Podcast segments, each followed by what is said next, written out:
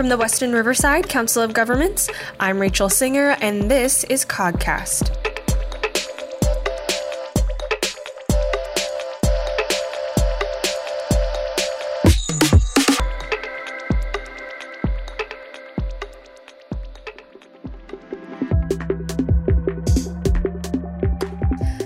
Transportation is a form of transport utilizing non motorized vehicles like walking, biking, and horseback riding.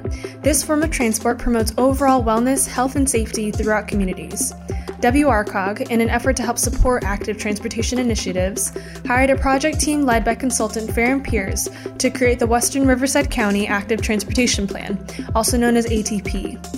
This document aims to improve transportation choices within the subregion for the benefit of all residents, employees, and visitors by identifying regional facilities to provide more transportation options, while also acting as a guiding document of how the identified projects can be implemented.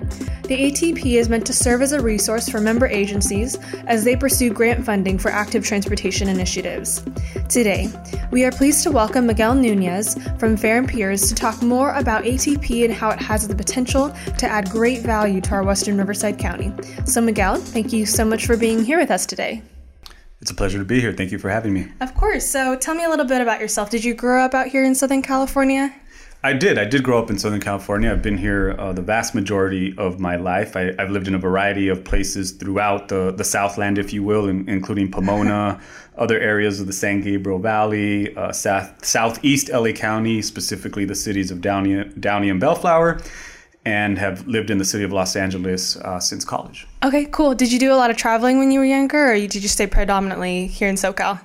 I I did do quite a bit of traveling. I had family throughout the country um, there's I have family in Chicago, and that makes me think of an experience I had that I think really planted the seed for me to get into into planning.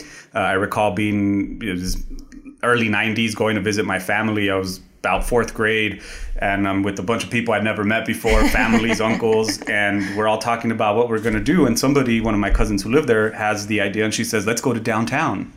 And I immediately thought, you know, being from Los Angeles in the 80s, early 80s and 90s, that's not really a place you thought of to go spend mm-hmm. fun time. You only went if you had to. Um, and so actually getting out there with my family, and it was it was the exact opposite of what I expected. There were people walking in the street mm-hmm. at nighttime.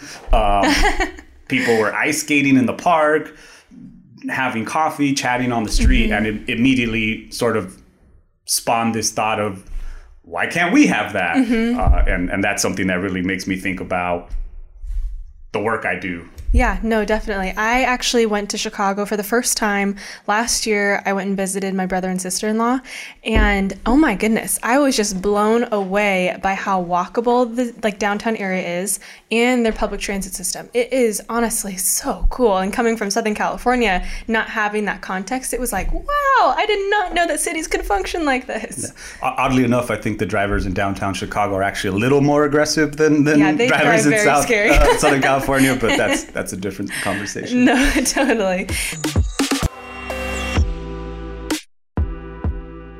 So, how did Fehr and Peers get involved in active transportation in Western Riverside County? Yeah, so we have we have local offices, and uh, WRCOG specifically um, did some some work on their end to obtain a grant from the state through what's called the ATP program or Active mm-hmm. Transportation Program. Um, it's really intended to address several challenges such as safety, uh, expanding transportation options, and improving air quality. Um, WRCOG worked to get a grant, and we went through a, through a proposal process and eventually ended up being the firm selected to work on this project. We had a, a team of a couple other uh, consultants that helped us with the project as well. Okay, awesome. So, can you just give a little bit of a brief description of the Western Riverside County AT plan? Sure. So, you know, as I mentioned a minute ago, the ATP program has has a couple of goals, and those generally align with many of the goals that we hear from from agencies and, and local stakeholders. Uh, those include generally um, topics such as improving safety and, and options for getting around. Um, one of the things that's really unique about about this area and this type of work is that we often hear different desires or needs from people mm-hmm. based on things like where they live, their their income level, gender, age and ev- most you know just about everybody experiences travel in some form or another um, and so in this case the active transportation plan uh, seeks to take that type of information and, and input from a variety of people and think of ways that active transportation or non-motorized transportation mm-hmm. um, can be made a more viable choice. Hmm, okay, got it. So I think that sometimes people have hesitancy towards active transportation because I think they can see it as like a situation where funding for more conventional or common modes of transportation, like cars, um, all that funding being diverted for these alternative modes.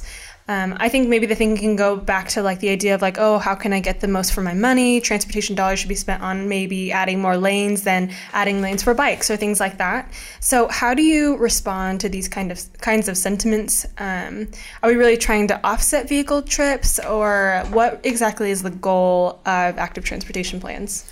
Yeah, so I think there's there's a couple uh, points to hit on on this one. The first is that there's generally a pretty solid consensus among planners and engineers that we cannot build our way out of congestion. Hmm. That is to say, when you add lanes to a freeway, more often than not, what happens over time is you see an initial benefit, but it be, ends up being congested because what that does is allow to the pattern that we see in Southern California, where you have development and more and more development happens further away. And as you do that, even though you might um, expand freeways, um, it, it's it's not going to end congestion. So. Mm-hmm. Congestion is a big deal for a number of reasons. One, it, it, affects everybody's quality of life. It affects how long it takes you to get to certain places. Um, it also um, has impacts to things like air quality and the environment. And so, recognizing that we can't um, build our way out of it, I think part of what we're trying to do is to really plan ahead to figure out ways to address those quality of life issues that I mm-hmm. that I've been talking about. Again, those are things like improving ch- uh, safety, um, enhancing transportation choice, and and air quality. And, and again, what's interesting about this is just about anybody that you talk to is in agreement that those are goals we should be striving for. Mm-hmm. Where you get the disagreement is what specific strategies are going to be most effective. Is that mm-hmm. actually going to work? Is that a good use of our dollars? Mm-hmm. Um, and so really what part of what the active transportation plan is is it's not it's not the active trans first of all it's WRCOG WRCOG doesn't have the ability to implement on local streets that's the job of local cities and so it's not our job to tell these cities what to do really to say we have this information we know that these these people in your community have said they want to get to this place or mm-hmm. they want to travel in this way and they want to see these outcomes, you know, less congestion, better air quality, more choice. Mm-hmm. These are some strategies to get there. Uh, you don't have to do necessarily all of them, um, but it is important to think about a comprehensive network. One of the mm-hmm. reasons why people like driving so much and that is so conventional and common is that it is very easy to do that. Mm-hmm. You can get door to door, and that's great any number of ways. That's not necessarily the case when it comes to walking and biking. And it it it may not be feasible to make that be the case for everywhere or everyone, but but we know from this type of work and looking at things like land, where are there parks? Mm-hmm. Where are there schools? Um, where are there places that there are a lot of collisions mm-hmm. and what are things that can be done to make that better mm-hmm. and and we try to do that in a way through this process that incorporates a lot of conversations with agencies members of the public mm-hmm. so that we're considering strategies that people think are viable and worth investing in and again that that, that will take some time and, and is ultimately some a process we're we're intending to help be a part of and facilitate, mm-hmm. but not making the decisions or telling people what to do. No, definitely. And it sounds like you have to almost address like these this like dual issue of or dual complication in people's minds. Like not only is it trying to build the infrastructure, but then it's also changing people's perspective of active transportation options, like not taking your car. That's a whole nother cultural shift that kind of comes up when you bring this topic up. And I think another thing that kind of comes crashing in, the next idea is this whole aspect of safety in active transportation modes. And so I've actually read that bicycle and pedestrian collisions are increasing compared to data from five to 10 years ago. So, is this common in other areas that you've worked in? Why, why do you think this is the case? Well, I, w- I would say there's there's two again two key things to talk about here. One is we hear it over and over. People want to walk and bike more. Um, mm-hmm. They don't want to sit in congestion. People want healthier, active lifestyles. Live in Southern California, mm-hmm. great weather part of the reason why people are here. And so, but we also hear that you know that's not what they could do Monday through Friday. Maybe that's more for the weekends, right? So it's understanding how um, how people intend to use it hmm. that can help inform what some of those strategies might be. But the other, I think, is that the statistics do show that bicycle and pedestrian collisions are increasing, and you would expect that if bicycle and collision activity is increasing. What is often left out of that conversation or equation is that vehicle with vehicle motor crashes are by far the highest number, you know, over typically 80 or 90% in the mm-hmm. analysis that we do. So, what that means is the vast majority of collisions that are happening on our roadways do not involve bicyclists and pedestrians, mm-hmm. they involve cars um, colliding with each other. Mm-hmm. And a lot of it just so happens that a lot of the strategies that are talked about in active transportation, things like um, adding bike lanes, expanding sidewalks, improving crossings, have benefits for also reducing motor vehicle crashes. Hmm. And so you're right. The statistics are that that those are are increasing. Um, but I would I want to clarify that many of the strategies that are that are considered in the um, space aimed at improving uh, safety and and and infrastructure for people who are biking and walking also have a lot of benefits for people who aren't biking and walking. Mm-hmm. Uh, one of those, again, in the long term with the com- a comprehensive network, uh, is hopefully the idea that if if this is planned well and provides a viable transportation option, that people less people can be on the road. And again it helps achieve many of those goals that we were talking about. Mm-hmm. safety improved air quality uh, reduced congestion. This isn't going to happen overnight. Mm-hmm. uh, and it's it's not easy. If if it was we would have all had this figured out by now. Um, and and again there are different goals. You you know one of the things that comes up also is city borders right? Mm-hmm. as people travel people don't travel and drive and say, "Oh, I'm now in Wildomar or mm-hmm. I'm now in Murrieta." That that's not, or on the particularly when you're on the freeway, you just drive and you go. And so mm-hmm. while jurisdictional boundaries affect the decisions that people make with their infrastructure, mm-hmm. it's it's less a part of how of how people think when they travel. Mm-hmm. And so um, it's important to think about the user experience as well and making mm. that as, as, as seamless and as useful as possible. And I think we've done a great job of doing that with the personal automobile.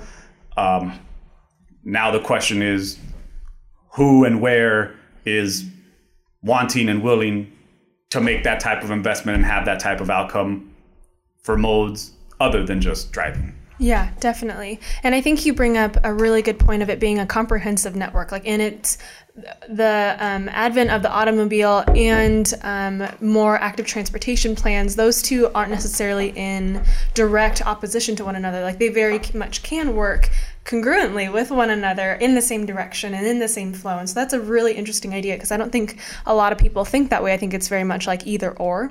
Um, so thanks for bringing that up.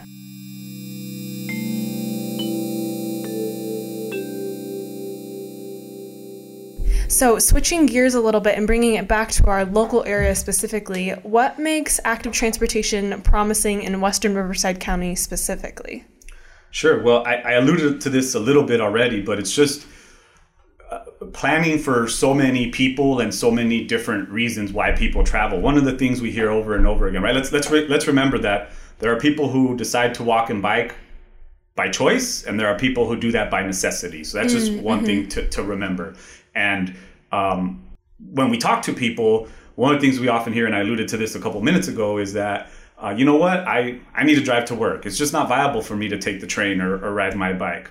That being said, you know, come Saturday afternoon, I would really love the opportunity to go ride my bike to Diamond Valley Lake with my family. Or I would like to take a, a, a ride around Lake Skinner, mm-hmm. uh, for example, which are some of the things we actually heard through this process. Mm-hmm. Um, and unfortunately, for a lot of those people, that's that's not really viable. If you want to go and do that, you probably have to, and particularly with your family, it's most people are not going to feel comfortable taking their family on on roadways that don't have bike lanes. Um, it's just a lot easier. Throw everybody in the car. We'll get over there and and we'll we'll ride or walk when we're there. Mm-hmm. Um, and I think that that's just a missed opportunity, right? It's it's a missed opportunity from the perspective of being able again to get to those places schools, parks, places of, of work or worship where people want to be able to get there uh, without having uh, to get in their cars.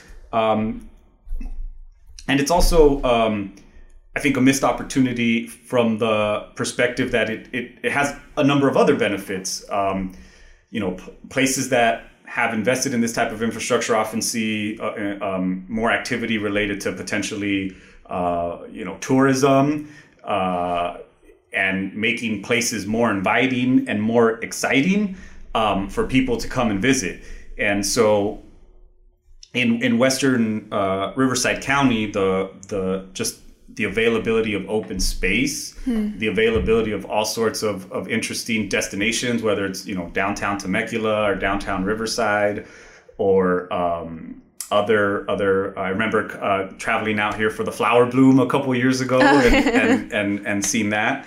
Um, you know, there's just so many opportunities out here, and I think some of those places I just mentioned, like downtown Temecula and, and downtown Riverside, I think there's a reason why people go there, right? Mm-hmm. Um, one of the questions I often like to ask people is if you have family visiting from out of town, much like my people did when I went to Chicago and people surprised me, I often ask people, where do you like to take your family?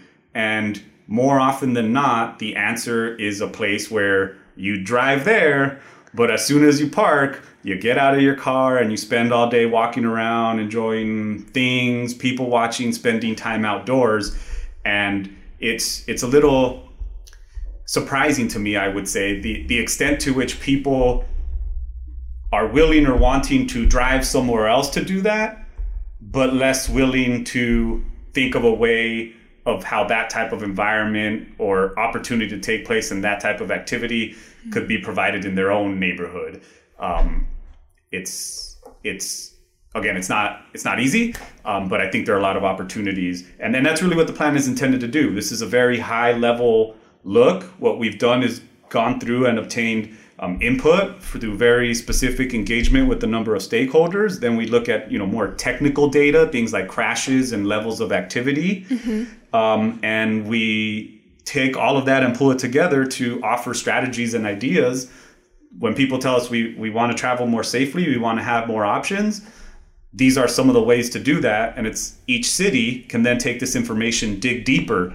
Are we trying to connect places of work?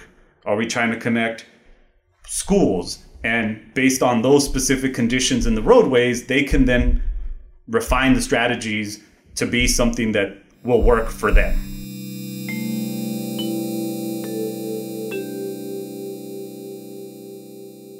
So, what are, I think you've already mentioned a few, but what are some of the lessons that we should pay attention to and avoid in as cities really start to look at the ATP? What are like big takeaways from that? I think one of, one of the biggest ones for me, and this is for cities and for stakeholders and for everybody, is is just to listen and mm-hmm. to listen to each other. Um, cities, I think, have an obligation to listen to what their constituents are asking for. Um, I think the staff and elected officials at those cities may not always agree or immediately see the benefit to to what those strategies are. But it's really important to have that dialogue. Hmm. Decisions are going to be made. Not everyone's going to agree necessarily on on the decisions that are made or the investments that are made, but I think that having a dialogue, this is where out community outreach and engagement are so important. Of having um, venues where those groups can can come together. Again, I think at the end of the day, they all want very similar things, which is a better quality of life mm-hmm. that results in a safer, healthier, happier community. Um, based on different people's perspectives, you know income levels, residential locations, they're going to have different opinions about about what exactly that means. And so to me the biggest lesson is to just have that dialogue continuing. One of the biggest things we hear um, in this type of work is, is frankly a frustration among people that um, they're not more regularly engaged or don't more regularly have an opportunity to you know, it's like you only get one bite at the apple uh, sometimes, and and and these are long term plans, and so mm-hmm. having a mechanism to um, review and refine that more regularly, I think, is something uh, to to think about a lot. Uh, the other, again, I alluded to a minute ago, is that for most users, they're not thinking about jurisdictions or borders. They're just thinking about how they get from point A to point B, mm-hmm. and they're going to make the decision. You know, for most of them, unless you know there's a financial hardship or something that prevents them from doing that, um, that they're going to make the, the the simple, easy choice. And so, one of the common sayings that that is used is is make the make the healthy choice or the safe choice the easy choice, mm-hmm. and that's part of what we're trying to do here. Again, it's not not trying to force anyone to do anything. Um, what we are trying to do is say um, there are substantial folks in this community who feel this is something worth investing in or would like the opportunity to do this. What are some ways that that we can do that, and what are the trade-offs associated with that, and how does the community feel we should move forward with that? And that that to me is is is is is, is what this process and planning in general is about. So, WRCOG is a planning agency that doesn't necessarily build projects, so we're actually unable to implement the Western and Riverside County Active Transportation Plan. So, in your experience, what do you think WRCOG can do to assist our jurisdictions in developing more active transportation facilities?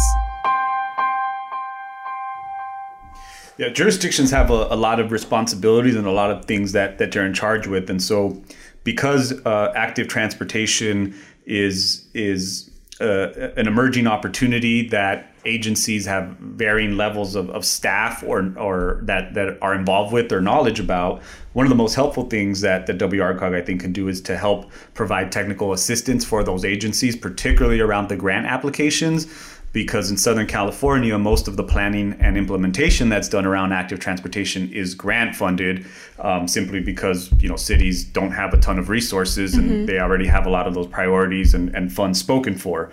So supporting cities to understand, you know, it could be as simple as regularly reaching out and keeping them apprised of when the next grant cycle is and when it's due, um, onto actually uh, potentially helping them pull those grant applications together, whether it's done in house or, or, or through a, um, another group. Um, so that technical assistance for cities is, is really important. And building off of that, um, as I mentioned a minute ago, um, cities have and, and stakeholders, um, residents, employees, business owners all have are, are very busy and have um, different priorities. And I think one of the things that WRCOG and agencies like this can do is provide that forum or that opportunity to regularly interface and interact mm-hmm. um, between agencies, elected officials, and others about what what what should we be planning for, right? Like mm-hmm. maybe you know I've I've had this idea that you know instead of having a public meeting every time there's a project, maybe there should you know should be an event every month and that event is fun and entertaining but it's also where you get to engage with your decision makers and your leaders and really have their ear and an opportunity to engage mm-hmm. about what's happening so again providing that forum and continue to help educate staff and stakeholders about the opportunities that exist how some of these projects um, what might be implemented and what some of those trade-offs might be uh, to keep that conversation going and helping everybody feel like they're they're they're knowing what's happening um, and and have a voice in the process. Okay, awesome. Yeah, that's super helpful. So, in your view, and kind of looking ahead, what do you think will be the difference between communities that developed active transportation networks and those that don't? Yeah, so part I, I would answer this question two ways. One is to look at it assuming nothing changes, right? If everything stays static, you know, gas is three bucks a gallon for the next 40 years.